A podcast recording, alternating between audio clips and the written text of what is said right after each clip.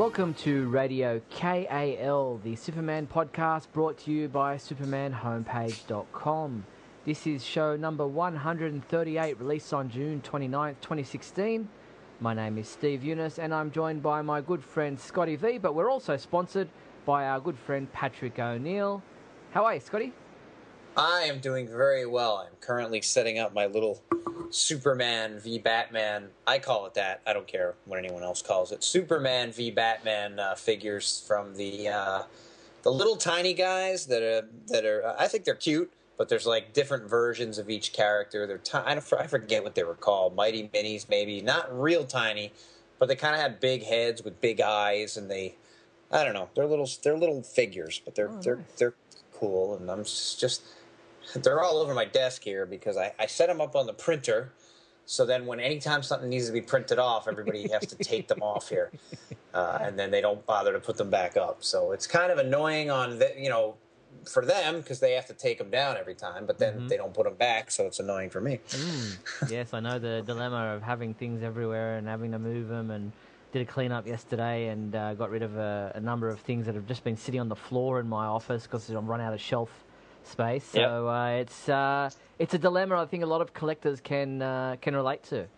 Yeah, I mean, unless I, I, I would like to start hanging some shelves and things, but Mhm. it's it's a lot of projects. There's Yeah. work and it's Yeah. money. You know, we're That's spending money on more china cabinets or more something. You know, I got some wall space. If I had some shelves, I'd have more room. But uh, I'm not complaining that I have all this stuff. No. But it is a lot of stuff. It is, So, it is, and it does accumulate, and we run out of room. But uh, that is a dilemma for another day. Uh, as we that's like right. to Later do, we'll do a whole podcast. That's right. The, of the, the radio clutter podcast, and it'll be all about clutter.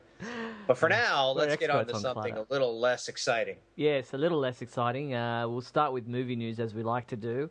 And as we speak, um, well, actually, because you're not listening to this as we speak, because it's not a live show, it's a, a podcast. Um, but uh, we're recording this late on a Monday night for you, Scotty. Um, a lot of people are in the theatre watching the Ultimate Edition of Batman v Superman: Dawn of Justice. There was a one night only, very limited run that was out in uh, select theatres uh, for this Ultimate Edition, which uh, will be released on HD by time you listen to this podcast, um, digital download, but will be released later in July. I think it's the 19th of July for Blu-ray and DVD. Do you think the Ultimate Edition will add anything? Will make people happier about this movie? Well, first I have to say I I saw that email four hours after they sent it to me that they were having this one night only thing, and I went in right away, uh, and all the tickets were gone. I have uh, several that I was willing to drive to, four or five out of the uh, how many did you say? Ah, Seventeen or something like that. I don't know how many cities they had, but I went into four or five of them, and every single one of them was sold out, and that was within four hours, or not sold out, but claimed Right. and that was uh, that was only four hours later. So somebody's excited Hmm. about seeing this movie. Um, do I think it will add anything? Uh, well, they're going to add stuff. The Yeah, question is of what significance will it be? And obviously, it wasn't significant enough that they thought they needed to leave it in for the movie. Uh, usually, they they generally we were speaking about clutter. They generally cut the clutter. They get rid of what doesn't need to be there whenever they have that that seems um, too frivolous or too over explained or uh, you know if they double things or if they feel like they've already said something in a different way that's generally what they usually cut. And mostly what i've been hearing and generally i think that's because batman fans tend to be the most vocal that i've noticed online uh, talking about it's all Batman stuff. It's all Batman violence. It's all Ben Affleck being cool, breaking heads, and and when it was first announced, the, i- the what we had heard, if my memory is serving me correctly, what we heard was that that uh, some of the violence in the movie was unable to be kept due to the fact that they wanted the the movie to be PG thirteen, and Yep. Uh, nobody else performs violence in the movie other than Batman, so uh, I figure that it must be a lot of more, more gratuitous Batman stuff. Yeah, there is uh, more Clark Kent and Lois Lane stuff as well, from what we've heard. Um, and the Ultimate Edition uh, is uh, well, will be well is now when you're listening to this available for digital download. So we'll have reviews and things uh, by the time you're listening to this podcast. Um, yeah, there's more Clark Kent investigating stuff. There's more Lois Lane investigating stuff. Uh, there are just more longer cuts of, of certain scenes. So not necessarily new stuff thrown in there, but just longer versions of it, or you know stuff that, uh, as you say, it was extraneous for the for the PG-13 cut. Uh, there's it's not just extra stuff that they felt was Listen to you with the big words. Yeah, Extraneous. Don't I was me. searching for it. I was trying to pull it out, and I couldn't do it. So Uh, don't ask me how to spell that, but uh, I, I do know that it's a word. Um, There you go. But um, yeah, oh, and it's not just you know things that they felt were you know uh, too long or you know or you know uh, just you know repeat stuff or whatever it is. There's also a thing as far as timing. You know, a lot of movies are an hour and a half. Uh, and, and I mean, most general movies are 90 minutes long. That just seems to be that's the what people feel is the, is the a comfortable time period for people to be able to sit in the theater and watch a movie. You get the longer movies, and you get extra longer movies, and I guess it comes down to you know costs and things like that involved, and the you know just the science behind you know just how long should a movie be, and how long will people be uh, you know willing to sit for. Well, you know, if they leave a movie run longer, they only have so many screens, and Right. therefore the So there's a movie can only fit. Then yeah. they, they they don't play it as much during the day, and therefore aren't able to make as much money. Yeah, so there are all a, a number of facets of, of reasons why uh, a movie gets cut down. Not just because they, you know, the editor feels like it, uh, it doesn't add anything to the story, but also there's, like you say, timing issues, money issues, all that kind of stuff. So until we, you and I, sit down and watch that extra half hour of footage inserted into the movie, uh, it's hard to judge it. But I'm looking forward to uh, to watching it because uh, one I've, I haven't seen the movie in a long time since uh, since the world premiere, and uh, you know I didn't get a chance to go see it too many more times, a- at all again uh, in the theater. So I'm looking forward to, to watching the movie again. But just the Ultimate Edition sounds really cool. The press release that was sent out for the um, the Ultimate Edition, you know, says fearing the actions of a godlike uh, Batman. Decide, yeah, that's. Yeah, I- but sure I mean, it, it does go into saying that some of the uh, extra stuff in there um, will, uh, you know, include uh, a lot of the bonus material uh, that's on the DVD, Blu-ray combo packs. Uh, a lot of, I always love to, to see the the making of the films, uh, the um, the documentaries, the interviews, um, commentary, stuff like that. I always find that really interesting. Uh, so I'm looking forward to that part of the uh, release as well when it does get released on July 19th on Blu-ray and DVD. Yeah, I love that stuff, so I'm looking forward to it too. I'm, I'm certain there's going to be some, as you say, extensions of scenes that, that give us a little more detail about what's happening. Uh, I know a lot of people are saying maybe finally this will make this a cohesive movie where things make sense and people actually do things that are explained. I don't know uh, what exactly they're hoping for or what they're looking for, but I, I think it is a cohesive movie. I, I think that it just uh, obviously uh, things needed to be cut for whatever reasons. I'm not really certain we're going to get a whole different movie here, or or give people who didn't like it are suddenly going to say, "Oh, now I like it," because there's a few minutes added in. I, I think we're still going to have the same kind of feeling uh, of the movie. It's going to be what it is, and and this will just give us a little more information or whatever. But uh, uh, you know, uh, hopefully, some people are a little more pleased than they were. But again, if you hated this, I don't think this is going to do it for you. No, no, not Yeah. at all. So that's what's happening with Batman v Superman: Dawn of Justice, the Ultimate Edition, out uh, now for digital download. Uh, if you're so inclined for that, uh, but will be released July 19th on Blu-ray and DVD, and there are a number of different varieties of Blu-ray available. You know, 3D, 4K, all that kind of stuff. But uh, looking forward to the Justice League movie. Uh, there's been had been a lot of debate about Justice League Part One, Justice League Part Two. What's happening? Where is it going? What are we going to? What's the title of the movie going to be?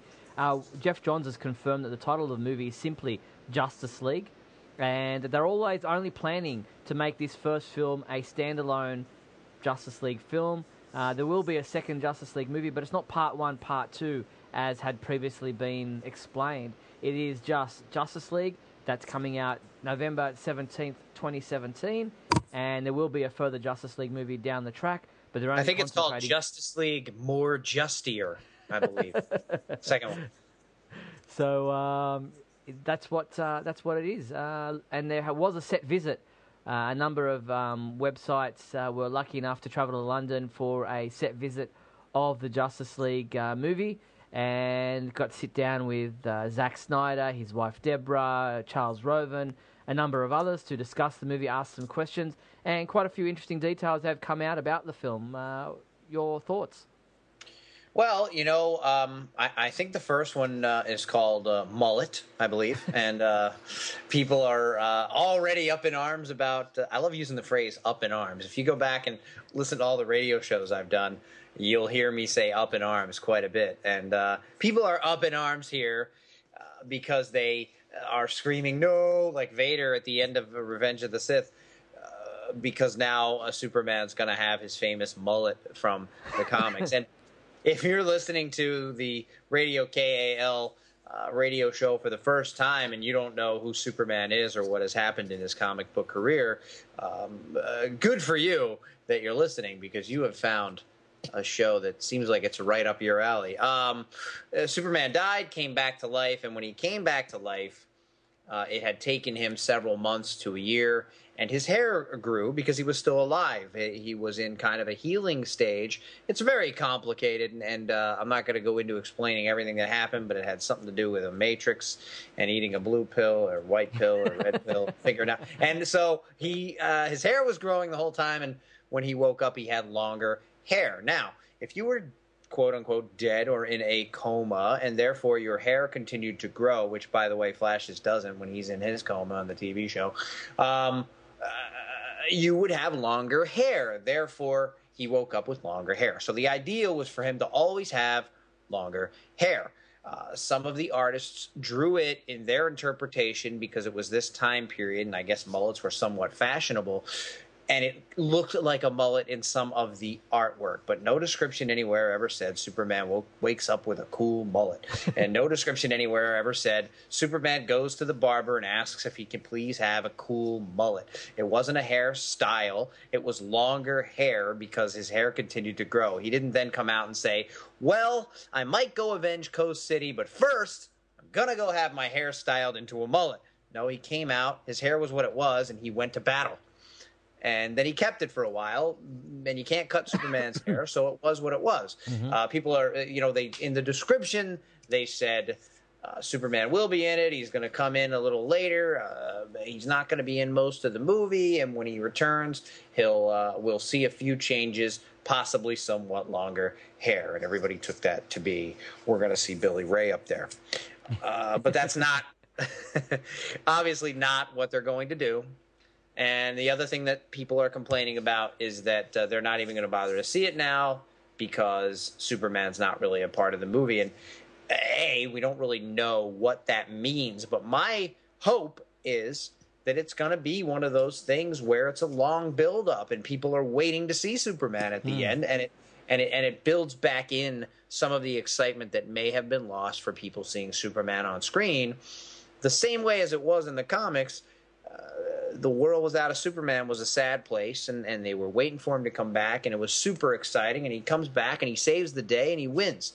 So I don't know what they don't generally like to do is show an entire group of other superheroes be ineffective completely and then have one guy come back and save them all, especially if it's not Batman. So I don't know that they're going to have him, you know, save everyone. That to me would be the coolest way to bring yeah, him back me too. But but we're Superman fans, so I don't know exactly what they're going to do. But my thinking is it's going to be a big dramatic moment. The build-up's going to be worth it, and he's going to be needed in some big way. And when he returns, it's going to be important. It's not going to be, uh, well, Yes. he's here. You know, Well, I mean, to, to be fair, Wonder Woman, when she made her massive appearance in Batman v Superman, it was that heroic moment, and she did save Batman's life because if not for her standing in the way of Doomsday's massive beam of energy or whatever that was, Batman would have been toast.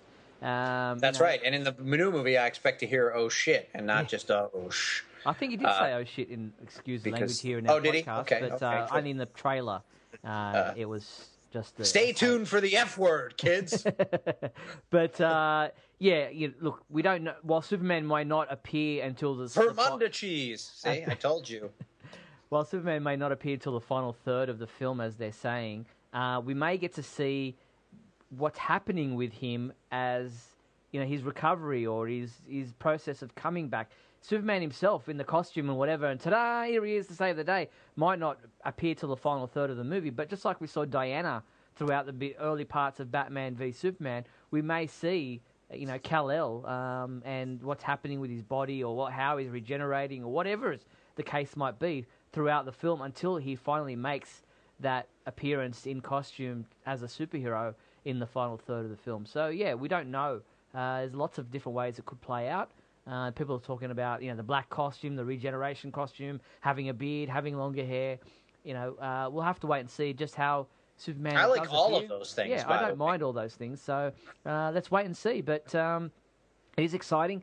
Justice League movies happening. Uh, we've heard a lot of the talk about what's happening. The, the you know it's not Darkseid who's he's not the, the major threat of the movie. Uh, we may see him late uh, later in the film. He may be the, the finale that you know uh, shoehorns into the uh, the second Justice League movie. But the big bad villain of this movie will be Steppenwolf, and he is uh, in the comic books Darkseid's father. So, and he was in a deleted scene that Zack Snyder released soon after the release of Batman v Superman. It was cut out of the movie, but uh, it was released officially online soon after, showing Steppenwolf and three mother boxes and all that kind of stuff. So, I guess that's uh, you know foreshadowing what's happening in this upcoming Justice League movie. Well, I mean, I hope that's eh, re-added into the uh, Ultimate Edition. Uh, But what that sounds like to me is, and, and everybody waits around, and then after the movie's over, they, they go, how, how come DC won't embrace that whole show us another scene after the thing? Uh, and and there's two things going on there, and and one one thing is it has long it has been long been debated whether or not that's a good thing to do obviously uh, as a marketing tool it's great because it advertises the next thing going but in terms of the feel of the movie in terms of the flow that you get uh, you were mentioned before sometimes they have to cut scenes because it just doesn't feel like it fits well together. When they put something like that and they tack it on the end it kind of takes away from what you were feeling at the end which is what what they intended for you to feel, and then they add on another scene, whether it's uh, some superheroes eating shawarma, kind of takes away from the idea that uh, most of the city was destroyed, lots of people must be dead, and, and they almost lost the world, and now they're eating shawarma, so it kind of ends on a goofy, jokey note, and you lose whatever impact you might have had from the big heroic finale. Same thing w- could go here very somber ending to Batman v Superman. I really believe that that's part of the reason uh, many people have a bad taste in their mouth. I don't believe it was meant to make you feel uh, elated at the end. I think it was meant to be a bit of a depressing ending. Uh, there are lots of movies that have depressing endings. Not everything has to always end super happy. But if they then would have tacked on this unknown villain at the end of the movie with some mother boxes that are also unknown technology to uh, most people who are watching movies. It just would have. Uh, people were already confused by a lot of the scenes that were added in with Flash and things like that. People was, would have just been looking at each other, going, "What the hell was that?" So I get that they're not doing it. I I would like to see some end credit type scenes, but uh, but I think uh, most movies don't have that. It's it's mainly a Marvel thing, and uh, I think DC has. I, I may have even remember hearing them say straight out, "We're not doing that." Yeah, well, Uh, Zack Snyder actually thing. Did that. Uh, said that in a recent interview uh, with Comic Book Resources. He said, um, as far as that deleted scene that was put out online with uh, Steppenwolf, he said, I kind of thought like, oh, that could be a cool after credit sequence, but then I was like, I don't know, can I do that because Marvel does that? Is that a thing? So we were like, oh, well, maybe there's another way to do it, and that's why they released it online. It's just that's something that they thought that they could start doing was releasing, um, you know, uh, extra scenes online rather than putting it as an after credit scene. Oh, there you go. Good idea, I guess. Yep. So that's what's happening with Justice League. As we said, lots of uh, details coming out from those set visits, and lucky to those people who uh, got to be involved. Uh, Jesse Eisenberg. I will say it's an interesting choice.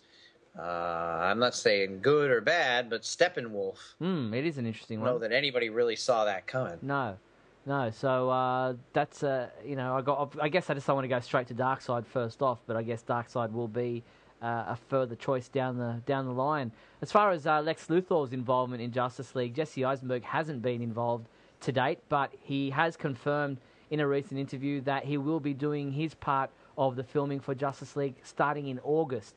And he's really looking forward to it. He says he would love to play Lex Luthor for many years to come. He really had fun. He think it's the most fun he's had playing a character, and uh, is really looking forward to uh, getting back to filming and being part of the of further films. Well, I mean, if he really feels that way, you know, a lot of times they Yeah, they.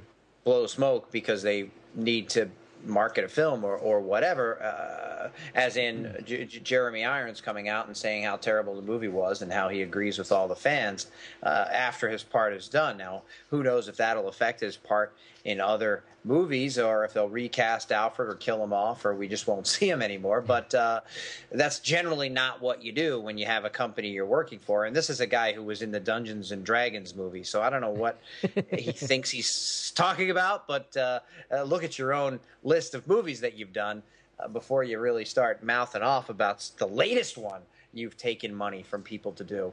Um, uh, but uh, where was I going with that? Um, I don't know. What But we Jesse saying? Eisenberg, whether he's excited or not, where, Oh, I mean, right. could he If be he is, genuine? I think that's great because a lot a lot of times an actor will say, "Yeah, I mean, I don't do sequels, or I don't want to play the same character, or uh, I've never done a superhero movie. I'm not really interested." And then you, and this was one of those cases where Jesse was just like, "Yeah, I wouldn't do a movie like this unless I really like the material. If you know, it kind of sounded pretentious, the same kind of stuff you get from uh, uh, Tobey Maguire or whatever when they're talking about how they're just not sure that they want to continue their life being the same person and being a superhero, or uh, or you get other actors who have never done it going, "Yeah, I just think those are silly, or they're not real movies, or whatever it is." Uh, in this case, you had a guy who sounded like a pretentious actor who would never do something like this, but he saw the great script that it was, and so he decided it was worth his time. Hmm. And so my thinking was, and I have said it multiple times, that we probably won't see Lex Luthor again because of the actor that is playing Lex Luthor and his attitude toward these types of movies.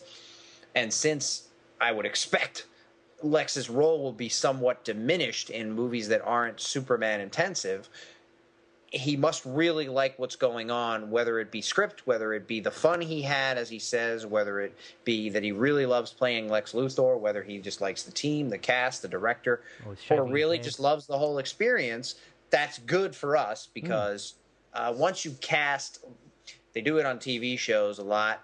I don't know about a lot, but they'll recast the lead or or a character in a movie, in a show, in a role, and and it always throws me out of it. And I go, "Eh, it wasn't him. Like on Arrow, uh, there was a different Sarah in the pilot episode, and then you didn't see Sarah again, I think. And then when she came back as an important character, it was a different actor, and I said, I don't think that's that. And I had to go back and look. So it it takes you out of it. So and casting a character like Lex Luthor as somebody else later on just wouldn't work. So my feeling was if Eisenberg wasn't going to do it, and I didn't think he would, we're not going to see Lex anymore. So if he's really happy about it, that could mean that not just this, but in in, in, future uh, movies and hopefully future Superman movies, uh, we'll see him again as well. I think I think uh, w- people need to further understand what happened with him at the end of the movie and Yeah. and, and and and why because everyone's saying he's more like the Joker than he is like uh, Lex, and he's more like the Riddler, and and uh, Lex never acted like this before, and and why is he so goofy? I mean, I personally believe Gene Hackman's version of Lex couldn't be more goofy, but uh, there were reasons, and uh, knowing some of the comic stories could play a basis in in why he was acting that way and the whole Darkseid connection and everything. But a lot of laymen, people who just went to the movie, don't understand why he was acting like that. So if we never get to see him again, or we don't get further story on that, and hopefully uh, we'll get some more enlightenment on that uh, in the Justice League movie. Mm. Yeah, so we look forward to seeing what happens with the Justice League movie moving forward and continuing to enjoy all the details that come out. But let's now move our attention to the world of TV. And with Supergirl moving to the CW, uh, we've had a number of details emerge. Uh, first and foremost, we now know that the premiere date for season two on the CW will take place on Monday, October 10th at 8 pm, and Supergirl will remain in her Monday 8 pm time slot for the duration of season two. But October 10th, jot it down in your calendar. That's right. And put a little reminder and get yourself an alarm and uh, make sure that it all goes off early enough for you to set your DVR and watch it later.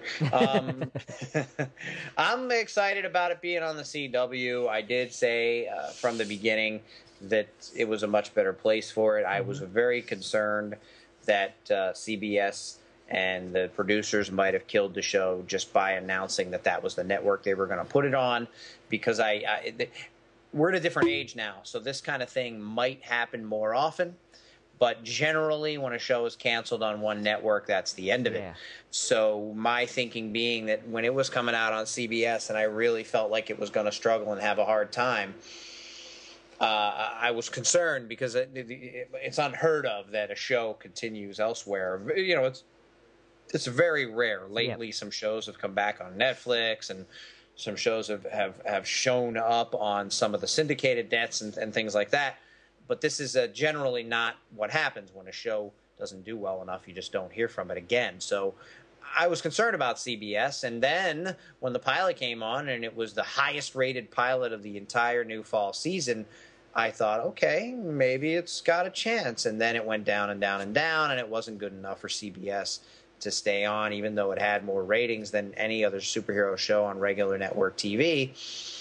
I knew that 8 million or 7 million wasn't going to be enough for CBS, and the core demographics that they're looking for weren't there. So now it's going to be on the CW, and it can afford to have quite a drop off, which it will, because CW doesn't have as many uh, watchable areas. It's not available on as many televisions. So there won't be as many people who are able to watch it. But imagine if all eight million, all seven million, whatever it was, go over to CW and they're and they and they are able to watch it on that network, it'll be the highest rated CW show in quite a long time. So uh, that could be very very good, and I'm I'm very much looking forward to that. I don't know uh, if we have clarification on this or if it has actually been officially announced, but I did hear uh, yesterday or the uh, day before, I heard that um, uh, the guy who plays Jimmy Olsen in uh, Brooks. I heard that Mehcad Brooks said that Cat Grant will have a more limited role and will be a recurring character rather than a character that's in every episode. And if that's the case, that's because she lives in LA and this is now going to be filmed in Vancouver. And we were a little concerned about whether or not the whole cast would come back. What do you know or think about that? Yeah, I hadn't heard that from Mehcad Brooks. I don't know if that was something that uh, he said at the Superman celebration, which he was recently a special guest at, or if it was uh, an interview somewhere that I haven't haven't seen. It was a concern because he, we had heard that um, uh, Calista Flockhart uh, who lives in LA, who's obviously married to Harrison Ford, was not willing to relocate, like, say, Melissa Benoist and Mehcad Brooks themselves might relocate for the duration of filming uh, to Canada. But um, whether or not she will appear in most episodes or not, uh, we didn't think she would because of that fact. But uh, we'll have to wait and see just how much Cat Grant is in the show. Uh, she's still part of the show. Uh, whether or not she's as important as she has been in season one remains to be seen. But there are a lot of other characters that are coming into season two, including Superman. Uh, what did you make of the casting of Tyler Hoechlin uh, in the role of Superman? Listen, uh, I, you know, I haven't seen too many pictures of him, but the one you have posted on the site, I think he's got the perfect look for it. I think he looks uh, like a great Superman. Um, I, people have complained, but of course, people will complain about anything. Uh, the only question I had, and uh, uh, somebody uh, that I know met the guy who played him on the first season of Supergirl, and we don't see him; he doesn't speak. We uh, see his silhouette, and his silhouette was actually cast. They they actually had a casting call Mm. for a guy who would play Superman in a position where you couldn't really see him, and this guy played him. And according to this person, he also played the legs of Superman in the uh, episode at the end of the season where he was unconscious on a table, and we just saw him in his boots. And he said they actually had those boots sculpted for him, and he wore them. So my question, of course, is uh, why didn't that guy get a shot? And if he did get a shot, why didn't he get it? And uh, the person that spoke to this guy said that this guy who played Superman told him why, but uh, the guy who told me this didn't know if it was meant to be common knowledge. So I don't have an answer, uh, but apparently there is an answer as to why the guy who was already playing Superman, because uh, even though we didn't see his face, you could kind of tell by the silhouette that it wasn't a Henry Cavill type. It wasn't a really bulky guy. It was Mm. kind of a, a thin, an more basketballish Yeah. guy, more like a, a, a Brandon Routh and Superman Returns type of a look.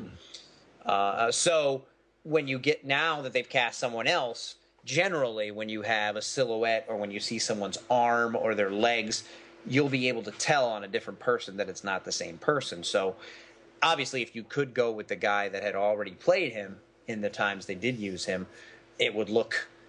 Uh, it- you you definitely won't say, "Oh, that could never have been the guy we saw already," and we might not say that anyway because maybe this guy has a similar body type, or maybe we didn't see enough that'll really matter. But Yeah, uh, I don't think it I'm interested to know as to. Uh, Well, I mean, there could be A number. I kind of of feel reasons. bad for him that he Yeah. didn't get, and yeah, obviously, uh, if he can't act worth a wit, I don't know, but. Uh, I mean, he, he couldn't. He, his facial features might not be. Yeah, he might have the physique and the overall shape of Superman, but you know, facially, he might not resemble what you know they want as Superman. Maybe his acting isn't up to scratch. People who have you know stand-ins or whatever don't necessarily have the acting chops, so we don't Well, know. they did have a picture. Uh, this person that posted this. It's on one of the geek sites I go to on Facebook, and uh, the reason the conversation came up was because I said, "Wow, guy's jacked and looks just like Superman." So I wonder why they didn't cast Hmm. him. So, in my opinion, look wasn't an issue, but Okay.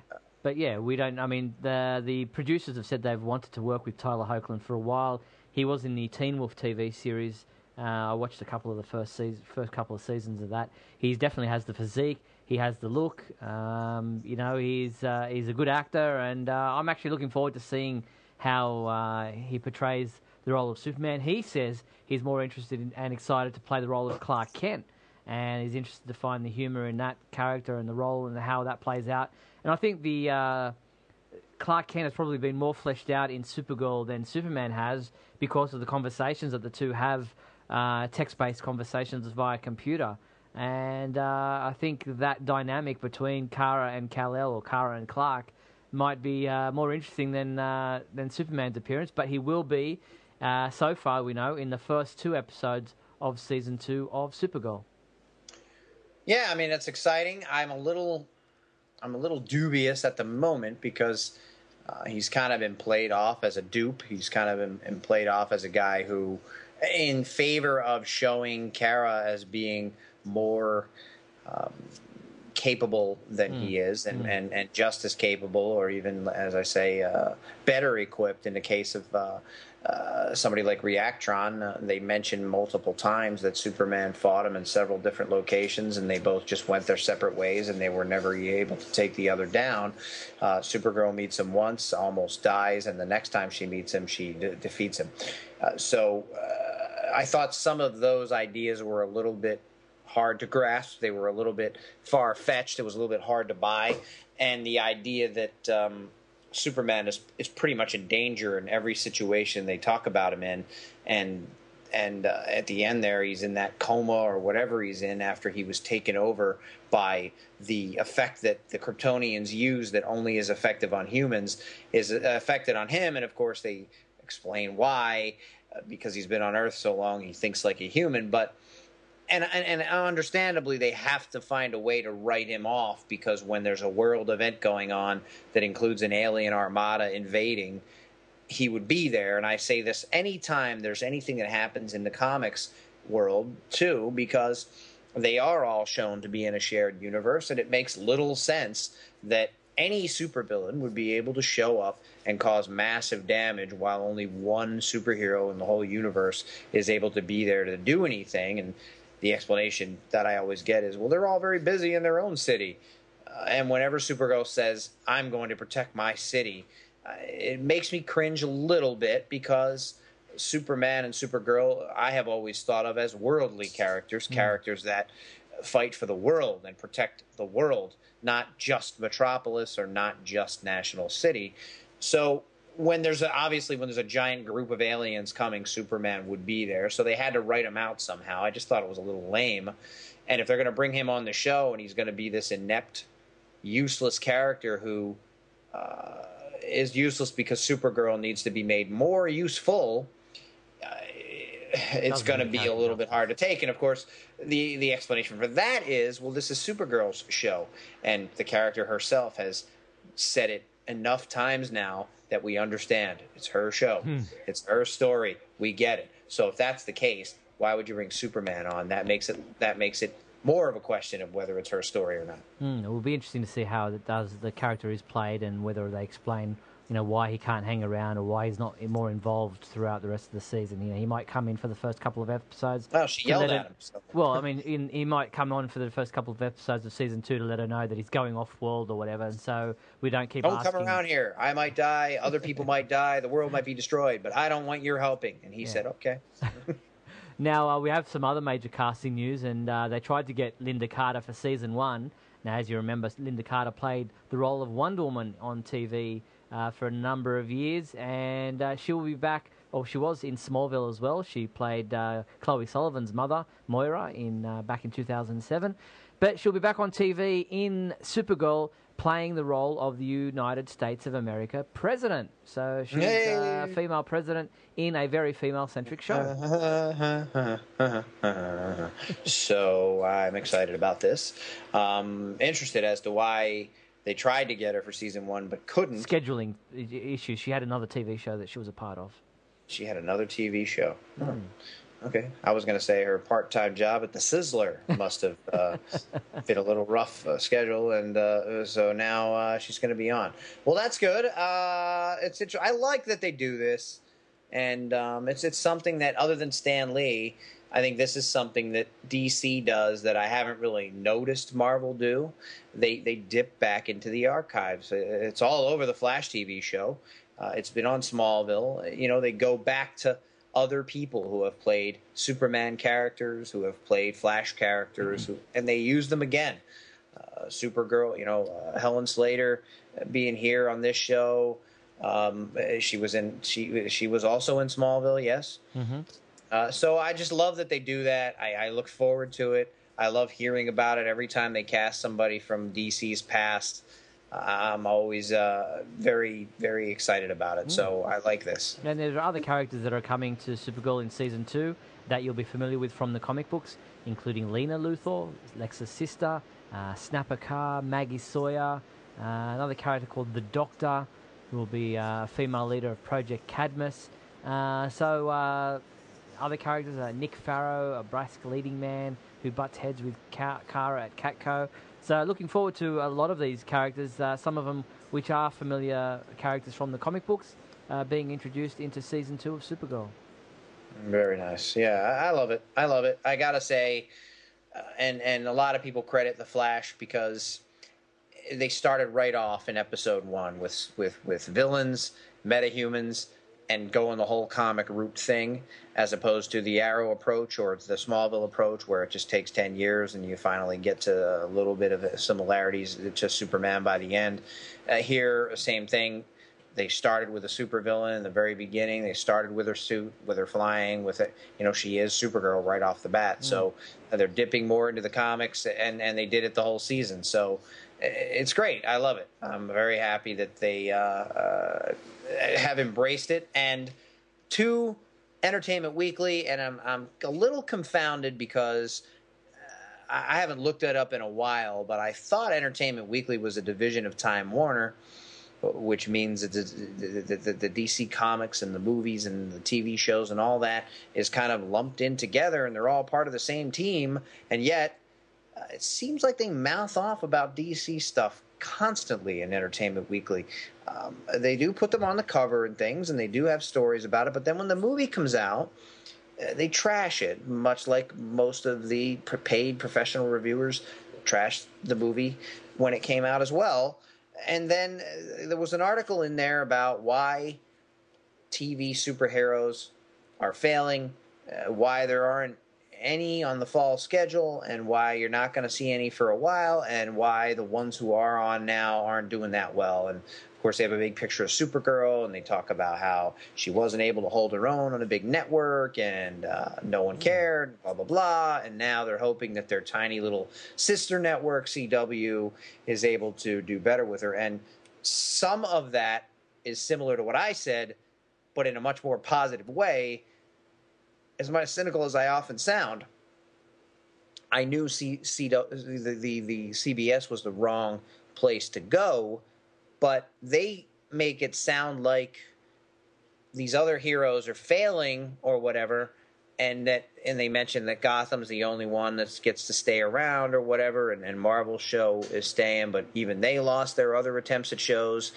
And so it just seems very it's they're very down on it they're very negative on it they're not really it's a very small article but they don't really point out the things that are positive about it or are successful about mm. it and and and uh, they were very down on the Batman v Superman, as most people were who did critical reviews. But it just seemed uh, I, I, wanted to call them out a little bit, just yeah, because uh, these obviously these superhero shows aren't in trouble. I mean, CW is loving what the Flash is doing. Uh, they've had Arrow on; they're bringing that back. It's fourth, fifth season now, or whatever. Mm. It's doing just fine. And uh, now they're going to have Supergirl, and I think I would expect that they're pretty happy that that situation has occurred. Exactly, exactly. Now, if you are a big fan of Supergirl, the complete first season will be out on Blu-ray and DVD on August 9th. So we have that to look forward to. Uh, all the episodes are on there, including some bonus features, including the complete 2015 Comic Con panel, The Man from Mars, uh, a documentary about obviously J'onn J'onzz, uh, A World Left Behind, Krypton, uh, which obviously looks at the world of Krypton. There's also a gag reel and deleted scenes, which are always fun. Yeah, good. Uh, I mean, I always see these, and I always think, ah, I kind of want to buy the season because of all that other stuff, which mm. is good, which is why they put it there. Uh, because shows are so easy to pull up on demand now, and and and they're available. Uh, CBS is still one of the holdouts, so maybe Supergirl is not that available. But I mean, you can watch all the Flash episodes pretty quickly on Netflix, all the Arrow ones pretty quickly. So it's a little harder to get them to sell DVDs now. So I, I would suggest they include more. They throw mm. more. They give us behind the scenes stuff because it's that's what's even with movies too because you can order them digitally and you don't get any extras with them. No. But maybe people just want to watch it or whatever. Yeah. You know, I don't know how the HD of Batman v Superman is going to work. It does come out early, so that's a way to get people to buy that. But if you don't get any of the extras or anything, you certainly don't get any of the statues or steel books or anything like that. Mm. So people want to buy those because it comes with other stuff. Mm. So the more you can include on there, the better. Because we can uh, these days pretty quickly we can watch any show we want. Mm. It's the bonus uh, the material better, you're going to buy the DVD, Blu-ray. Yeah, and it makes you want to buy it. So yeah. I like hearing that stuff. I mean, most of the time I'm disappointed with the amount that's there. Yeah. Uh, whether it's a movie or a t- it seems like there's very little. But uh, you know, if they the more they put, like I said, uh, it'll it'll make it'll help to sell those. Yeah, the more effort they put in, the better sales will be. Now, before we move away from Supergirl, we have to pass on our congratulations to Melissa Benoist, who was awarded the Special Breakthrough Performance Award at the 42nd Annual Saturn Awards earlier in or later in June. So, uh, congratulations to Melissa Benoist for that Breakthrough Performance Award from the Saturn Awards. Yeah, great job. I mean, obviously, people who care about this type of a show care about her and care about that the show keeps going because mm. it's not like nobody was watching and uh, a lot of people don't know what the Saturn, Saturn Awards are, but but it's all for this this whole genre. So uh, anything in the science fiction fantasy genre is represented at the Saturn Awards, mm-hmm. and and she won best uh, breakthrough uh, performance. So it means people are watching, people are listening, people are interested, and yeah. people like uh, her, and, and uh, I think she's great, and I think the show uh, did a did a pretty good job in a first first season. Now, looking forward to uh, other TV areas of news, uh, we have the Krypton TV pilot, which, as you know, back in May was officially announced by the C- by Syfy as receiving a green light for the pilot episode. Now we have uh, casting announcements uh, for certain characters, including uh, Seg or Segel. I think it's Seg. I would say Segel. Oh, I don't know. What do you say? Segel? S E G. Yeah, it's difficult because We don't know how it's going to be pronounced. Sej L sounds a little more uh, regal, I guess, Mm, whereas Seg L kind of sounds yeah. a little a little. kind of harsh on the tongue. So, So, so let's go with Sedgel until they tell us any different. Uh, he is uh, envisioned, uh, envision, envisioned as an athletic, quietly confident, uh, early 20s comic, uh, and will be, uh, if you're a comic fan, you'll be familiar with him. Uh, he's been, in the comic books, he appeared in Starman number 51. Uh, he is the uh, grandfather of Kal-El, so Jor-El's father. He's the main character of the Krypton TV pilot. Uh, other characters are Lyta Zod, Val-El, uh, which is um, Sedge's genius grandpa, so that would make him Kal-El's great great grandfather. Uh, Allura Zod, Dev-Em, and Ter-El, which is Sedge's father. So uh, all these characters are being cast for. There's a few details there uh, about the, the characters. They they may change and things, but uh, production on the pilot is slated to begin in Montreal and Canada in July or August. So I could to hear further probably play Sedge's father. So Yeah, if you're listening out there, give me a shout. Uh, and I, I, you know, I, I mean, I'm cool with Supergirl or whatever too. So you know, whatever you need me for, I'm here. cool. So that's uh, what's happening with the Krypton TV pilot. We uh, await more details to see uh, how that's going as July and August uh, come past. So uh, that's where we're at with TV news. Uh, time to move into our comic book discussion. And what better comic book to start with than the final issue of the eight series Superman, Lois, and Clark title, which is very important to what's happening with Rebirth because of the fact that the Superman and Lois and their son John are part of that series and are now the mainstay Superman of the current comic book world. Uh, in this particular comic book, uh, Jonathan uh, discovers, you know, he's, he's kind of reveling in the fact that his dad is Superman, and he's looking at clips and articles and things, and he's, uh, you know, uh, and meanwhile Superman's fighting this uh, female villain who wants the other half of this, um, um, what is it, a medallion or a, um, a crystal that she's looking for, and um, I love this series. I thought it was it was fantastic to revisit these characters. I know you've had some issues with the way DC are handling Superman and what's happened with the characters, and and you know that this Superman has been in the background and you know hasn't really been in the forefront, and you know it's kind of kept to himself a little bit. But there is a precedent for that. I mean, Superman kind of did that in his own comic book back in the John Byrne era when he was helping behind the scenes. He was a guardian angel. Martha was collecting the clips about him. He wasn't just out there doing the stuff. He was kind of helping on the sly until that you know until he was outed. And so I guess it's not unlike him in this uh, situation to be doing something along those lines when there has been a Superman that is for in the at the forefront of this world and it is his world. Yeah, I get what you're saying. I mean, obviously he did that before he was sure how to progress with his life. This Superman was an already established Superman who knows there's a lot of strife in the world and is kind of just eating some dinner while cats get fried and, and uh, uh, you know, he sends kids to their room. Uh, I mean, that's the Superman I want to read. So, Oh, I mean, you know, Clark. In, in, even in, in all the stories we've always read, you know, there's always downtime for Superman. He's never always on twenty four seven. Um, you know, so I mean, that's a bit disingenuous to say, oh, he's just sending kids to his room, and you know, things are happening in the world. I mean, you know, there there's always crime in the world, and Superman can't be Superman twenty four seven. no, but the whole, second the of the whole point of this story, they've, they've, he's kind of said it multiple times is uh, we have to protect ourselves now. I have to protect my family, and I can't be out there uh, in a bright suit doing that. I got to stay here. I got to watch what happens here. I got to make sure that uh, first and foremost my family is protected. And let's be honest, that's what most of us would do as well. However, Superman isn't most of us. Superman isn't the guy who's supposed to settle down and have a house and have a dog and run around with his son in the yard and uh, talk about whatever Sure. you talk about Agreed, when you're sitting around but it's not like there isn't a Superman who who is out there doing that, and it's not like he's in retirement or whatever. He this isn't his world. He's come into it. There is a Superman here. He doesn't want to step on his toes.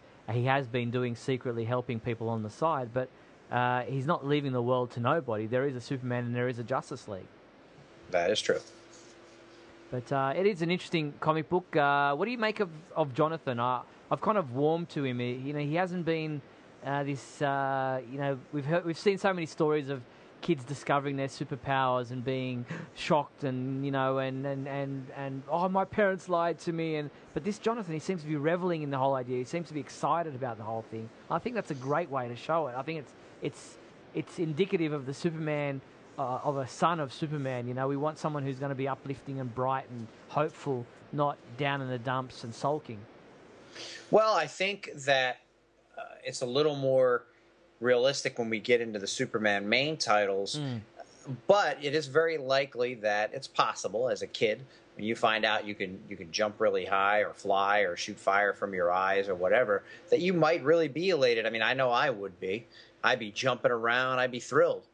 Until some things start to go wrong, or maybe you can't control them a little bit, or or or uh, you know you get the feeling that maybe you're going to be looked upon as a as a as a freak or you're not going to be able to have a regular life. I mean Hmm. in general superman doesn't have a regular life. I mean he has made a way for himself. He does have the the, the clark kent persona and he and he is able to generally uh, up until now blend in and kind of have a hidden situation. Uh, uh, now i don't know how it's going to go with uh, all of these various supermen and the idea that clark's still out there and and everyone in the world knows that Clark was Superman, but now Clark isn't Superman, and now there's this Clark, and it's a lot more confusion, and it's a lot more things that need to be worked out. Uh, but I, I like. Here's the thing: I did not like the idea of Superman having a son, and more, moreover, I believe that it it's exactly the opposite of what most fans are rejoicing in, and that is that their guy is back. If there is a such thing as an imaginary construct being your guy, when in fact they could write anything they want at any time. So this guy isn't really any guy that anybody's ever known. It's just the guy that's on the page they're writing right now that they're saying is the same guy that was out a few years ago before they did the new 52. But let's say that there is a such thing as a construct as your guy, who's an imaginary guy who was around years ago and now he's back. The whole thing is this is the Superman. This is my Superman. This is who Superman is. No, Superman is the sole survivor of the planet Krypton who is is solitary in and of the fact that he is able to be who he is and nobody else can be that. But now We've already we've already got Supergirl. Now we've got a Super Lois coming, and we've got a Chinese Superman coming, and now we've got Super Sun. So it changes the whole dynamic. Forgetting all that, the idea that Superman is who Superman is, and this is the guy that you read about before the New Fifty Two, is couldn't be further than the truth because the guy before the new 52 did not have a son that was 10 years old did not have the situation that he has right now. He was a solitary hero who was with Lois and who Lois was not pregnant and there was no son. So I didn't like the idea at all and I, and as, as I said, I think it's it's it completely flies in the face of what everybody is celebrating the fact that we're getting the guy we read back because the guy you read didn't have this he's very different than the guy we read, and it's a very different dynamic. Now, rather than just being Clark Kent and Superman and married to Lois, he has to raise a son, teach a son, learn with a son, deal with a son having powers. Very different story, very different dynamic, very different situation. And the whole premise of the Lois and Clark comic is well, I got to stay here because I have a family now and I got to protect my family. And that changes Superman right to the core. So, for me, it's a much more drastic change than making him a little more brash, which is what I think he was in the New Fifty Two. And everybody said he was an alien, and nobody nobody knew who he was, and he's no Superman, and we don't get it. Uh, so it's very different. But that being said, I think once you're in the story, this is who he is, and this is what it is. So Jonathan is just being a kid. And when you're a kid and these kind of crazy things happen to you, I mean, I've never had a kid or seen a kid that got superpowers before, but my guess would be it would be exciting and scary and elating and happy and joyful, but also uh, very worrisome and uh, very uh, confusing to not only see yourself developing these powers and not being able to control them and not being able to understand them, but at the same time finding out that your whole life your father has had these powers too, and you've never known about it before now. Hmm. Yeah, it's uh, it'd be. Uh, I mean, there's a lot of things to be played out, and it's uh, it'll be interesting to see where the writers go with Jonathan's story. as for Superman and Clark Kent or uh, Clark White or whatever, Clark Smith or whatever the name they want to keep giving you, um, it's a progression of that old character. So yes, he didn't have the family, he didn't have the son, uh, he wasn't on a different world, but I guess it's a progression of that character that fans are excited to be reading about. Um, you know, he wasn't married to Lois back when he was in the John Byrne era. You know, he died. That didn't happen to him before either. This is a progression. No, but we read all of that. Yeah, but this so, did not read. This just yes, happened. No, it happened in Convergence. We read all about it. Very, very minor though. The baby was born. Now we're again somehow we're in the future again another ten years, and the baby's grown, uh, or nine, or whatever old, however old he is. We did not see ten years of Lois and Clark dealing with their son and having a baby. We saw a baby, and now we see nine-year-old John. Yeah, true. I guess there has been some stories that have happened uh, off. I don't even know how that happened because if they transferred over to this world when when that happened, Convergence, shouldn't they have a baby now? It hasn't been 10 years since New 52 started, which means it was already two years into the new 52 before convergence happened. Now it's another year later. So within a year, the baby went from an infant to nine years old. And I know that there's time involved and different, uh, tr- you know, transference stories involved. But at the end of convergence, they went into hiding on this earth, mm. which means the amount of time that's gone on should be the amount of time that's gone on. So I'm not really certain how he aged so much in that amount of time. Yeah, good question. But um, Rebirth in in general, uh, I really enjoyed the DC Universe Rebirth number one. It's not that Superman centric. It's all about Wally and him trying to coming, you know, get in touch with, um, you know, um, Barry Allen from this world and trying to, you know, make things uh, make sense of what has happened and and you know, obviously certain, you know, after Flashpoint. You know the the way that New Fifty Two was created wasn't the way it's supposed to be, or he's trying to you know, alter that or what have you. Um, I just found the whole thing really touching. Uh, the whole Wally West, uh, Barry Allen uh, s- uh, sequence was very touching. I'm not even a Flash fan, I mean, other than the TV series.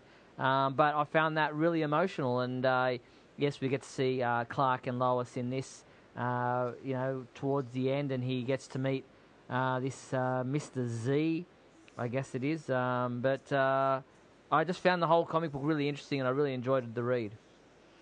I also enjoyed the read. I uh, uh, uh, don't forget Batman being cool. Uh, it was oh, also right. about that. Uh, we get to see that in almost every book. I think. I, I, feel like every time he knows everything, he figures everything out. He's always involved somehow, and and uh, he's on the last. He gets to be on the last page, even though the book's not really about him, and introduce the big bad. I guess. I don't know if there's going to be a rebirth number two. I don't know what the deal is with it all, but um, I I was I was almost crying during the Flash uh, storyline mm. when we saw uh, the, the, whole, as you say, very touching, and and and I got after I was finished later on, I had to think about it. And anytime you do time travel, uh, universe warping, going to different worlds, that kind of thing, your head can start to hurt.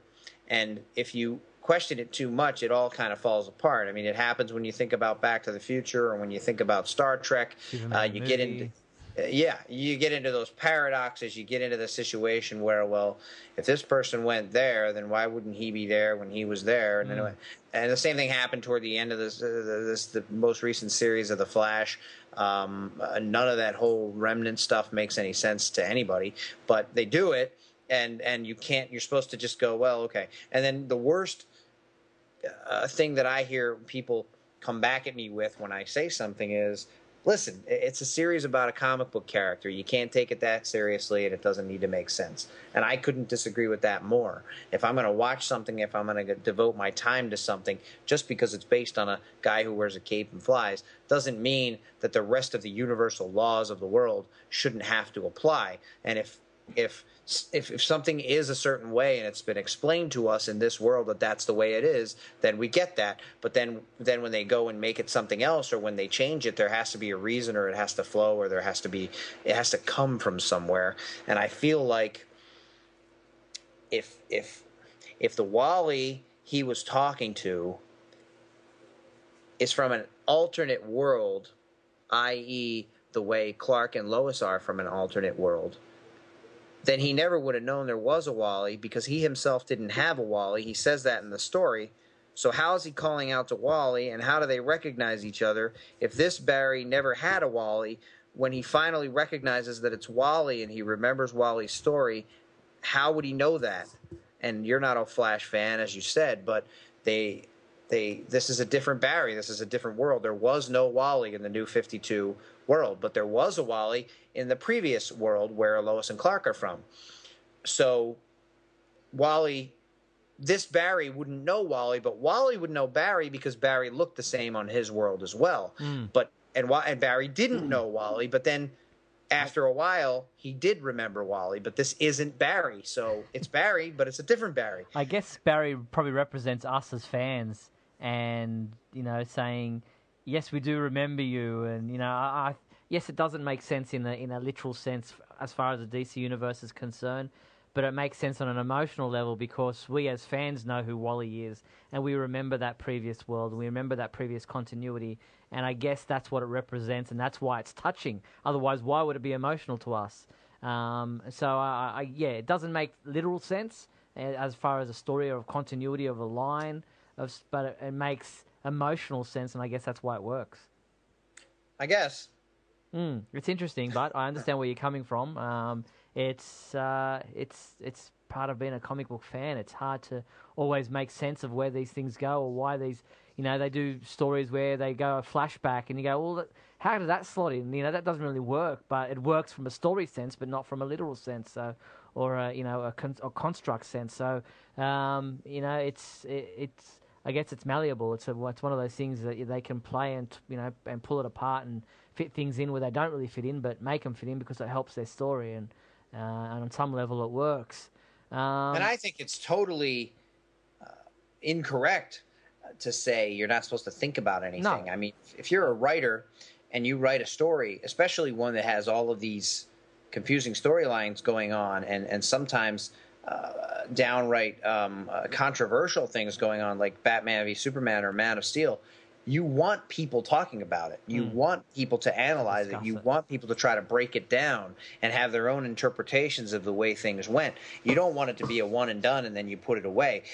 The the best literature and or movies comes from the ability to think about it after the fact. And mm. I think as much as I think about how much I enjoyed a Marvel movie, it's mainly just, eh, it was really funny when he said this, or it was really cool when he punched like this, or it was really great when this happened, but it was, it's not, I don't spend hours and hours and weeks and weeks and weeks like I do with breaking down a DC movie in this day and age because there are so many more, I believe, hidden meanings, depth, and, and, and they go to greater lengths to express what's happening and how it parallels what things mean, as opposed to just giving you kind of a black and white uh, action story with some comedy in it. And I love every superhero movie to varying degrees, but they're different. They're they're different types.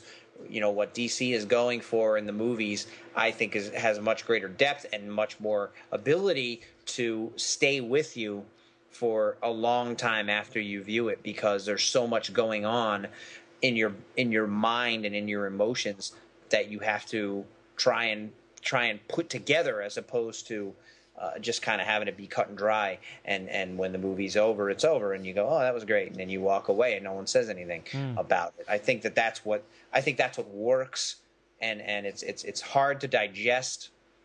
And i think that's tough for a lot of viewers because they want to go in and they want to get spoon fed a story that's fun and action oriented and makes sense and I think that that's that's where they differ. And, and it's cool to have fun and have an action story and, and, and, and enjoy your superheroes. But i think it's also cool to have a movie where you're not quite sure and where you have to kind of think about it and, and, and, it lingers for a while and, and maybe has some real world implications or or maybe meaning beyond what you think you're seeing on the screen. And i think that's what they do. Uh, but i will say the ending and i don't i mean it's been long enough now but i won't say it but really the ending of rebirth one i mean that's where we're going that's that's what i have to look forward to i mean that's that's uh, uh, that's what you're giving me? I mean, seriously? Yeah, it's interesting. Uh, I didn't see the whole Watchmen connection coming, but um, I guess we'll have to pan- wait to see how that pans out and how that does fit in. Um, It doesn't. They just shoehorned it in there because oh, it'll be cool. People love bloody, gory Watchmen. Let's throw that in there because well, uh, you know they may be they may be the way the guys that are behind you know the the people pulling the strings, as it were. So uh, we'll wait and see. Um, it's I know Michael Bailey's uh, um, keen to see how that plays out. I've never been a big Watchmen fan, so I don't really know the ramifications or what that kind of uh, is is alluding to. But um, it's thrown a spanner in the works. But uh, moving forward to Superman Rebirth number one, and I found this really interesting this story because of the fact that they're not just you know, Superman's died, the new 52 Superman's died. They're not just shoveling him aside and moving on as a lot of fans thought that they would. Here we have Superman from pre Flashpoint Superman uh, investigating the possibility of how can he bring back New 52 Superman. You know, he was resurrected after he died. He goes to his tomb. He stumbles upon Lana Lang, who's there, who's trying to get uh, the body out so she can bury him with his parents in Smallville as per his request, and um, the, the, you know the conversation that they have, uh, him telling her his story about how he died at the hand of, hands of Doomsday on his world, uh, but that he came back, and that you know this is what he wants to try to do for this Clark. Uh, I thought it was very well played out. I really enjoyed the way it worked. Them going and visiting his fortress, and then ending up in Smallville where he's buried. I think that's uh, I enjoyed seeing this Superman doing everything he could to try to bring back this Clark Kent. Yeah, I think it's very, uh, it's definitely indicative of who Superman is and the kind of thing he would want to do. And and for him, it would seem like something that needed to be done. And I like that that he's helping Lana as well, and I like that he's involved. It is a little, it's a little hard to buy that she would accept him that quickly, but uh, I guess that's where we are now. In order for him to be integrated into the world, at some point, people are going to need to accept him. I mean, it happens again in, in the next uh, books we're we're, we're going to talk about. Um, I I just don't. I the problem is, and the the other issue with this whole rebirth thing is. And they're going to have to do it. So I'm guessing somehow with the Watchmen and these guys in the hoods who are telling people they're not really who they think they are and that kind of thing is we're going to somehow find out that all of these that everything's going to get back kind of blended back in together and no one's going to recognize that there was ever a difference and that's the only way it's going to work because you know you mentioned clark's parents and on this world they're both dead if they weren't this guy could never have been their son they know their son and this guy ain't him uh, the other lois that's here is not this uh, is not Superman's Lois from the other world, but he was so she's never going to accept this guy. Uh, Wonder Woman, Batman, all of these people are always going to know and will always know as readers. Even if you want this guy to be the Superman because he's your guy from years and years ago, he's never going to be the guy because he ain't the guy. He's uh, an imposter guy from another world. So until they blend that, which I imagine they're going to have to do because everyone on Earth knows this isn't the guy. Hmm. Yeah. Uh, and the only way they can fix it is by making him the guy. And if he's not the guy, there's never, you know, the he's same the, the same type of connection that you have between Batman and Superman or Wonder Wonder Woman and Superman can't be there. No. Yeah, Jimmy Olsen lost his best friend. Of course, the other Clark's walking around. So Jimmy Olsen will never feel the same way and never have the same relationship with Superman that he had before. He may respect him or he may say, "Oh, hi," uh, but I don't even know that they'd call him. They'd go, uh, "You're not really. I'm not going to call you Superman, but whatever," because he's not. I mean, he is, but he's not their Superman. And mm. and and and when we're talking about that whole concept of my Superman is back, in story terms, this is not their Superman. The other guy was, mm. and really, when you're re- that's really all that makes any any sort of connection to the actual story that's going on because all our stuff is is outside it's not really what's happening in the story we're reading it's what we feel personally based on what we read in our youth or what we read a few years ago or whatever it was we liked best. Mm-hmm. And if that's George Reeves, then that means no one's ever going to be my Superman ever, ever again because that was my Superman. And I'll never like anything that comes after because uh, this comic book Superman isn't George Reeves' Superman. Uh, but, the, but, but this guy now, in terms of story, hasn't yet been melded into the other memories and I assume that's what they're going to do. I, don't know how they're going to do it. Maybe that's something the Watchmen can do. I don't know. Mm, no, it's going to be interesting to see how it plays out because we have this a lot of confusion about who is who and who is not who, and uh, that continues in Action Comics 957, where uh, Lex Luthor comes to the fore wearing a Superman costume, announces himself as the new Superman for the world, uh, and uh, our pre-Flashpoint Superman uh, won't have a bar of this. He's just not in on having Lex do anything that's uh, wearing the Superman S shield. Whether this Lex is the same as his Lex or not, he just doesn't trust Lex Luthor, and he won't have him wearing the Superman S shield that um, you know people know and love. Uh, he doesn't see that as the right thing. Uh, he goes to confront this Lex Luthor. In the meantime, Clark Kent is back. Who is Clark Kent? He's not Superman. Jimmy doesn't know who he is because Superman Clark Kent died. Uh, he doesn't have any powers. He's adamant that he's really Clark Kent. And Doomsday is back just to add everything into the mix. it's all happening, as they say. Yeah, there's a lot that goes on here. I'm not sure what's going on with that Doomsday. He's obviously uh, wrapped up again. It's uh, as if he never came before. He's mm. in, wearing the goggles and the green suit, and uh, Superman knows who he is. Uh, our Superman, the Superman from years and years ago. Uh, but but uh, I don't know who else would know this version of there was a version of Doomsday, but it was a virus, but it wasn't universe. A, yeah. So, uh, you know, it's um, it, it's interesting. I, am I'm, I'm interested to see where that goes. I'm, yeah. I'm surprised uh, with most of the negative backlash that comes from Doomsday and and most of the critics or most of the comic book fans uh, hating on Doomsday so much and that whole that whole arc and saying he was a useless character and everything. I'm surprised that in their whole serious attempt to uh, bring it back around and, and, and, and, regain their fans' trust that they would go to the Doomsday Well again. Uh, but so we have to see wh- where they're going. I mean, I've always liked the whole idea of a Superman who was killed by someone and and refaces that. Mm. Not every minute, but the idea that the only being that was ever capable of putting him through that type of uh, uh, battle can show up again every once in a while. I mean, I loved the the the, the Doomsday. Uh, what was it? Uh, the story that came. It was like it was like four books or whatever years ago that came out where he returned and then he took him to the. Uh, I think that was when he took him to the end of the universe or something like that. Mm. At the hmm. end of it was like a pre- hunter prey. I think is what. Yeah. I, yeah, I think he said that. I didn't hear it because I was uh, speaking over you. But uh, well, I was speaking and then you said it in the background, but I didn't quite catch it. But yeah, uh, I like that story, and, and I like when he returned again. So I like. Obviously, you can't do it every week, and it can't be. A, he's not a Lex Luthor who's going to be there all the time. But it's nice as a a big dramatic thing that they do mm. every once in a while. So I'm I'm looking forward to that that part of it. Yeah, so waiting to see where all this goes. It's pretty not confusing, but it's all up in the air at the moment. So there are a lot of threads to be uh, tethered together. Um, and then we move on to Superman number one, the new Superman, Rebirth Superman, uh, or otherwise known as the life and death of Goldie the cat.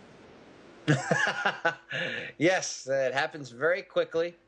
It's Poor a little gratuitous. Goldie. It's unfortunate, but it does hammer home a point to me that uh, Clark needs to realize, and that is that, in my opinion, and most people I've talked to disagree with me on this uh, he's ignoring his. Not only is he ignoring what he thought his Superman duties used to be, but can't be anymore because he has a family.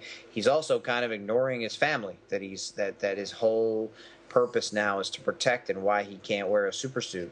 Um, he breaks all his rules in this. In the last story, he, he says we're not going to go out in the open. We can't do it. And then when he sees Lex on TV, he goes. Uh, in this story, he breaks the rule that he made in the previous book when he says um, um, we don't use our powers to, to do regular everyday life. And in the very next book, uh, the farm gets hit by lightning, and he says, "Come on outside and help me fix the barn in five minutes so we can go have dinner." That's that's that's a complete con- contradiction to the rule he just laid down in the other book, but he does it anyway, and and the whole thing doesn't make any sense because he always has used his powers to make things easier in everyday life. So it's almost like he's just saying things to annoy Jonathan or to make rules for Jonathan, kind of the whole do as I say, not as I do thing. Mm. And I never really got the impression that that's who Superman was. But now we have him making rules and breaking them, and then he, he brings Jonathan out to do it. And of course, Jonathan went through a terrible event, is afraid to mention it, doesn't know how to approach it, and, and Superman's ignoring him so greatly that he doesn't even recognize that anything is wrong, and instead just chastises him and sends him up to his room, and doesn't really even notice that there, clearly there's a problem because minutes ago Jonathan was jumping around and so happy that his dad was Superman. And as you say he was reading articles and he was looking at clips and he was and now he's yelling at him that he doesn't want him using him as a lie. And that is what he's doing. He's using him as a way to hide and not embrace who he's who he's supposed to be. And I said that and Jonathan the 9-year-old says it and it, it, it and and the cat being killed and everything is all pointing to mistakes, in my opinion, Superman is making as a father and as a hero, and people should be, if not mad, disappointed in him for. And then he goes out to meet his friends who aren't his friends, and they talk about the kid while the kid's listening and crying upstairs. And then he goes in all scary like and tells him he's coming away with him. It's it's I believe, and if it's written this way on purpose, could be a great story because I believe that it shows a Superman that handled this entire situation horribly. Yeah, see, I read this comic as being from Jonathan's point of view.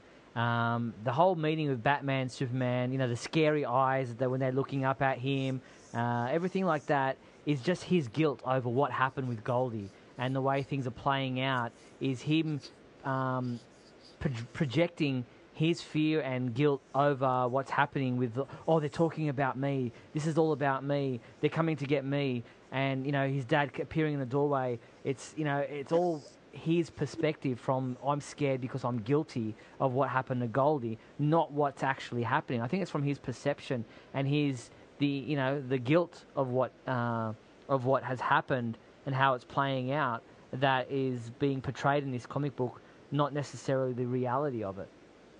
Well, that is possible. I mean, the book is called Superman. It's not called Superman's son and the way he feels.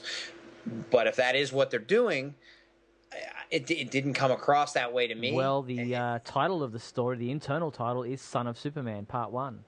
Yes, yes, and and and that it, that will take some of the harshness out of this out of the harshness I felt out of the story if that is the case, uh, because yes, all of those things could very well be the way he feels because he's upstairs uh, experiencing this as a nine year old.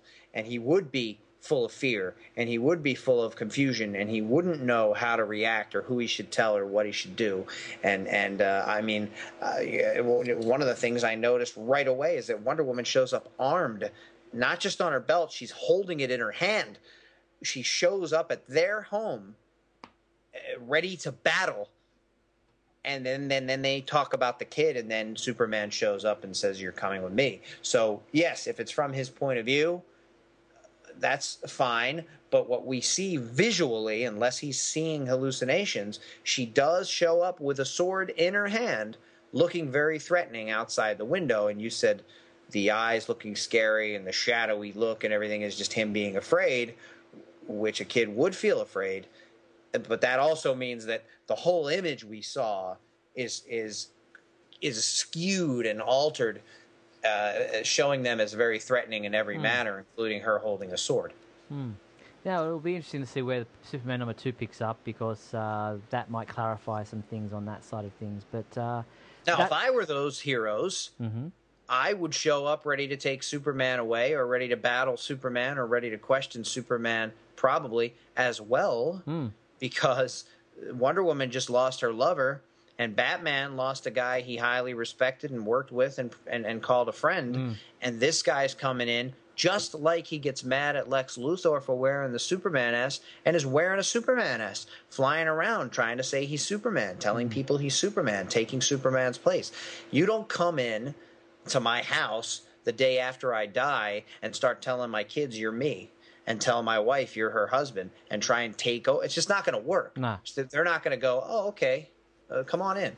Uh, it, it would be questioned. And until they fix it, as I said before, to where no one remembers and everybody's everybody again, everyone will have that reaction. And I'm surprised that people are as accepting as quickly as they are. So, from that standpoint, it would make more sense to me if this was not a vision from Jonathan's point of view, but if they did come ready for a fight if necessary to take this Superman somewhere and maybe do some testing on him uh, at the Batcave and find out if he really is Kal El from Krypton, and they'll find out when they do testing that he is but he's not still not going to be their Superman. But at least then they can go, okay, it's not another energy being, it's not another sand Superman, it's not another danger to the Earth who's here to kill people.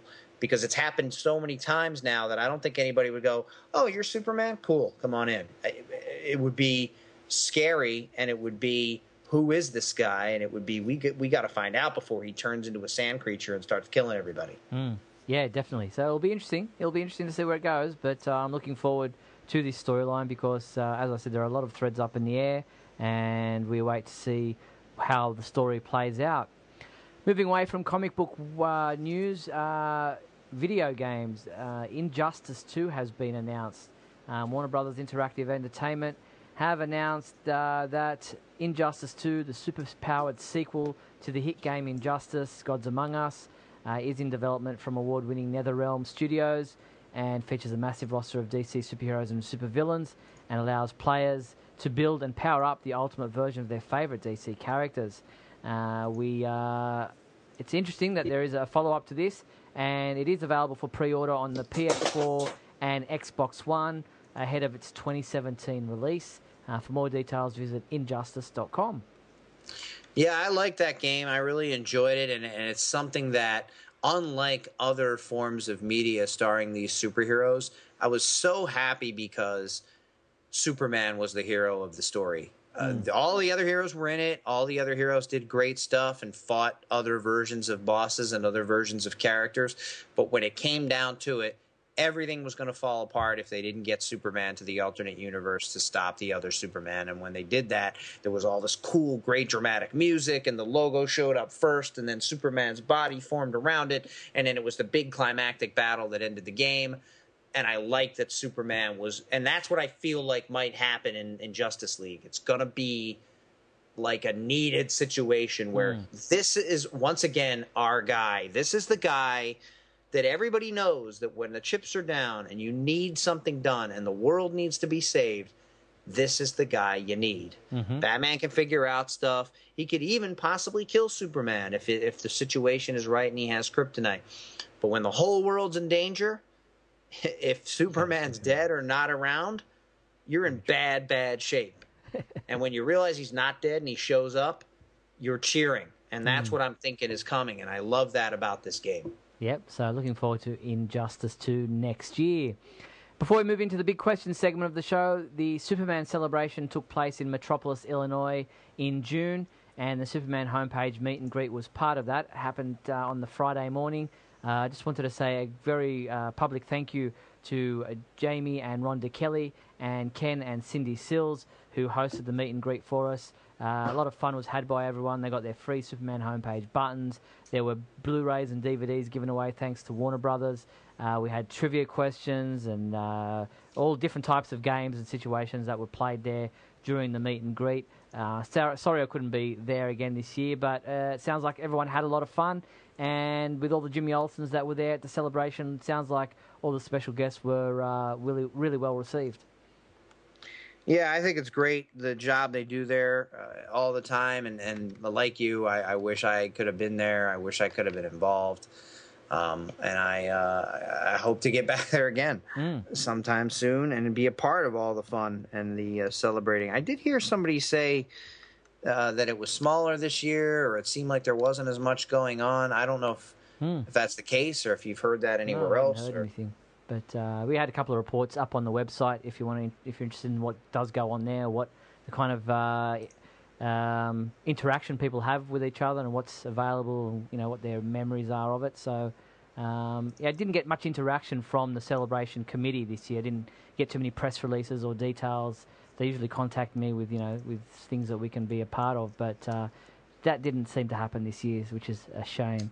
But anyway, uh, sounds like a lot of people had a lot of fun as per usual. Um, one more thing I wanted to mention, and that is uh, a new product I picked up. I'd like to I'd like to get more. If money wasn't an object, I'd probably buy so many collectibles. We were talking earlier about how it gets cluttered in your house and mm. there's nowhere to put them. And uh, these are some things you can hang up on your wall. Or the guy has tables. His name is Nathan Nathan Nathan Thu, and he and he makes these from scratch out of wood, and I think he uses some metal in some cases and some glass or plexiglass and things. Uh, check it out. He has a Facebook page, Household Heroes times three on Facebook. Uh, or you can look up uh, Nathan himself. And uh, if you like Superman stuff or even other heroes, there's a lot of cool Superman logos and Superman tables and, and different things that you're not going to find in a store because they're they're uh, you know made, made custom made. So uh, check it out. Uh, I have a cool one. If you don't watch Great Scott, I, I showed it on there uh, last week. And uh, uh, uh, if you're looking for something unique, you might find it on there. Sounds good. All right, let's move into the big question segment of our show.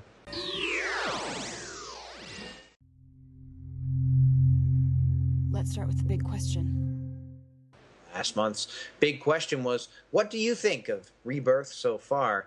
We have a response from Dylan, who wrote, I love it. It uh, really proves how much DC really cares about their fans. So many directions they can go with so many different characters, especially looking forward to Clark, Lois, and their son John being at the forefront of the Superman titles. This is something fans have always thought about Superman with a family and on a farm, a new status quo that builds on the old instead of starting over. And I, I like, I do also like, in a way, that uh, it does seem like I don't know that it's going to work. I don't know that it's the best way to approach business, but it does seem like DC Comics uh, really was bothered by everyone's complaints and decided to go back to what it seemed like people wanted them to do. Mm, yeah, let's see what uh, what plays out. Thank you, Dylan. Uh, the other response we received, and we only received two this month, was from our good friend Patrick O'Neill, who wrote, So far, I'm really enjoying Rebirth Superman titles. It's the first time I've been enjoying the Superman books in a while. I find it unfortunate that the New 52 Superman had to die, though. While I wasn't the biggest New 52 fan, I could appreciate it. The most tragic thing to me is I feel the writers at DC finally got the New 52 Superman right and did a great story in the final days of Superman's storyline. I finally started enjoying the books and he's gone. Keep up the great work, guys. Well, thank you, Patrick. I felt the same way. Uh, seemed like the final Superman story for the New 52 Superman was the best one.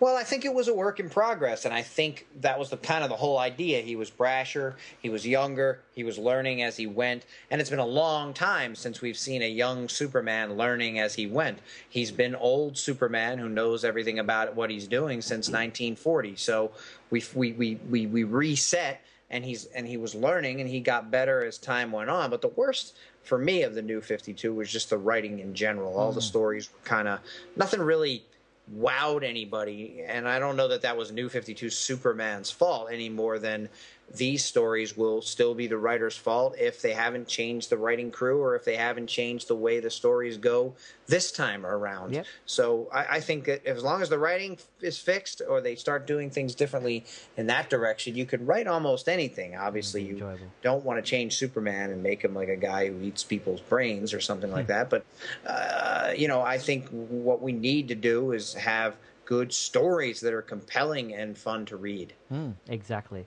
All right, what's our new big question? Well, our new big question is what do you think of Tyler Hoechlin? Hoechlin? Hoechlin. Hoechlin being cast to play Superman in season two of Supergirl. We talked about this earlier. There's a picture on the site. Uh, we definitely uh, want to hear from you guys, more responses if you have them, and uh, let us know. Yeah. What do you think of Tyler Hoechlin as Superman for season two of Supergirl? Uh, you won't get to see him before you respond to this, but uh, just your general thoughts on his casting.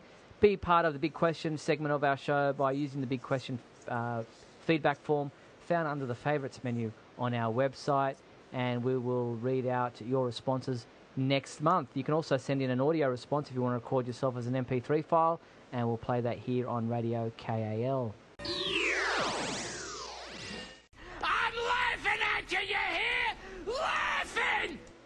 Awesome. It's now time for the comedy sketch. We've uh it looks like Steve has something from Cowboy and Indians, whatever that is. Yeah, I don't know. This guy, the crew that put some comedy sketches together. We've had to bleep out a few words in this one, but it's uh, generally pretty safe. It's called Justice League Theatre Presents Game Night, and everyone's sitting around, superheroes sitting around, having a bit of a game night. So listen to this comedy sketch. We now join America's favorite heroes, the Justice League, in their new adventure, Game Night. Isn't it great that we can just take a night off and have fun over a board game? You're right, Superman. While it is certain every criminal is out committing a crime as we speak, even superheroes need respite from abating villainy. Real uplifting, J'onn J'onzz. That's just how he is, Flash. Just like a man. What game should we play? Good question, Wonder Woman.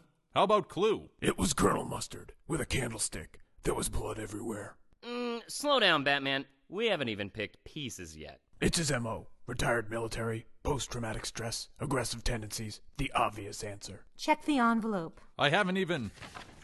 Ah, he's right. Oh, but he didn't say the location. The study. Okay, how did you do that? I beat the information out of some drifter. What? Is that why my dad had all those bruises? He sang like a canary. He was visiting! You've met him like a dozen times before. He's been hanging out with the wrong crowd. He might have to have a kidney transplant. If you're done with your penis measuring contest, maybe we could play a real board game? The fallacies of the fallacies are what will destroy us all. Okay. Let's try Monopoly instead. The Reading Railroad is a drug front, laundering money through its legitimate train company while funding the drug dealing that goes on in the not so nice parts of the board, like Baltic Avenue, the places Monopoly doesn't want you to see. Now, Batman, this is just a game. My parents are dead. Is anyone else concerned that Batman just beat the shit out of my dad to win Clue? How about Guess Who? It was Richard. Trivial Pursuit. Every answer is Prussia. We could play Sorry. I would never forgive you. Uh, my father would like an apology. How about J'onn J'onzz, the old Martian manhunter, suggests a game? In the end, nothing is accomplished. We all merely progress closer to death. I like the sound of that game. Tune in next week when J'onn J'onzz finishes the last of Batman's Pepsi Cola in the exciting episode, The Icebox Cometh. Brought to you by PepsiCo. Well, there you have it. That's our comedy sketch for this month. Thank you to Patrick O'Neill who found that for us. And let's move into our super secret soundbite segment. Only one thing alive with less than four legs can hear this frequency, Superman, and that's you. Last month's sound came from the movie Superman 3, and 10 people guessed it correctly. They were Jeremy Crawford, Fred Walsh, Patty, David Huang, Mike Zumo, Tony Snyder, John Jr., Donovan Hunter, Alan Sternfan, and Patrick O'Neill. Yeah, congratulations to those 10 people for guessing it right. Superman 3 was the movie that sound came from. Let's hear that sound again to remind you where it was. Come on, Bubba, you're wasting your rockets. And there you have it. I'm sure you know now where that part of the movie was and where it came from. But here is our new super secret soundbite for this month. Hey, not so fast. Hey,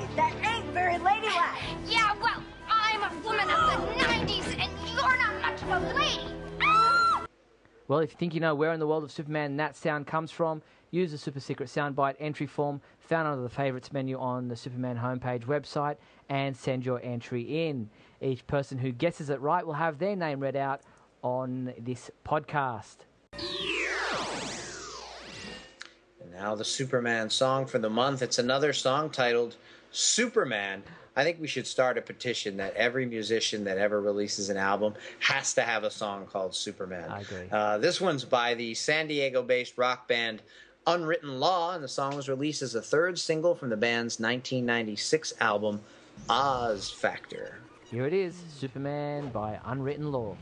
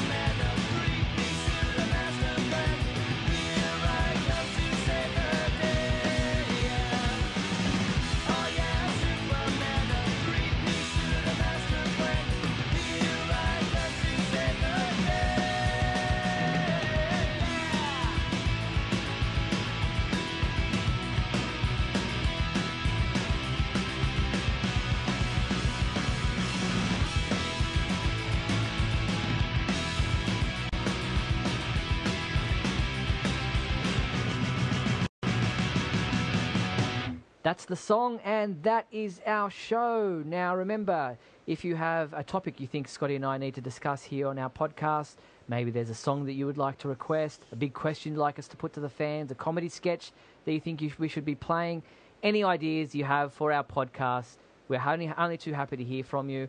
Use the KAL feedback form found under the favourites menu on the Superman homepage website, and we will endeavour to use those suggestions in a future show. But for now, that is our show for this month. Thank you, Scotty. Thank you, Steve. And remember, everybody, always look up in the sky. You've been listening to Radio KAL, brought to you by Superman Homepage and our proud sponsor, Patrick O'Neill.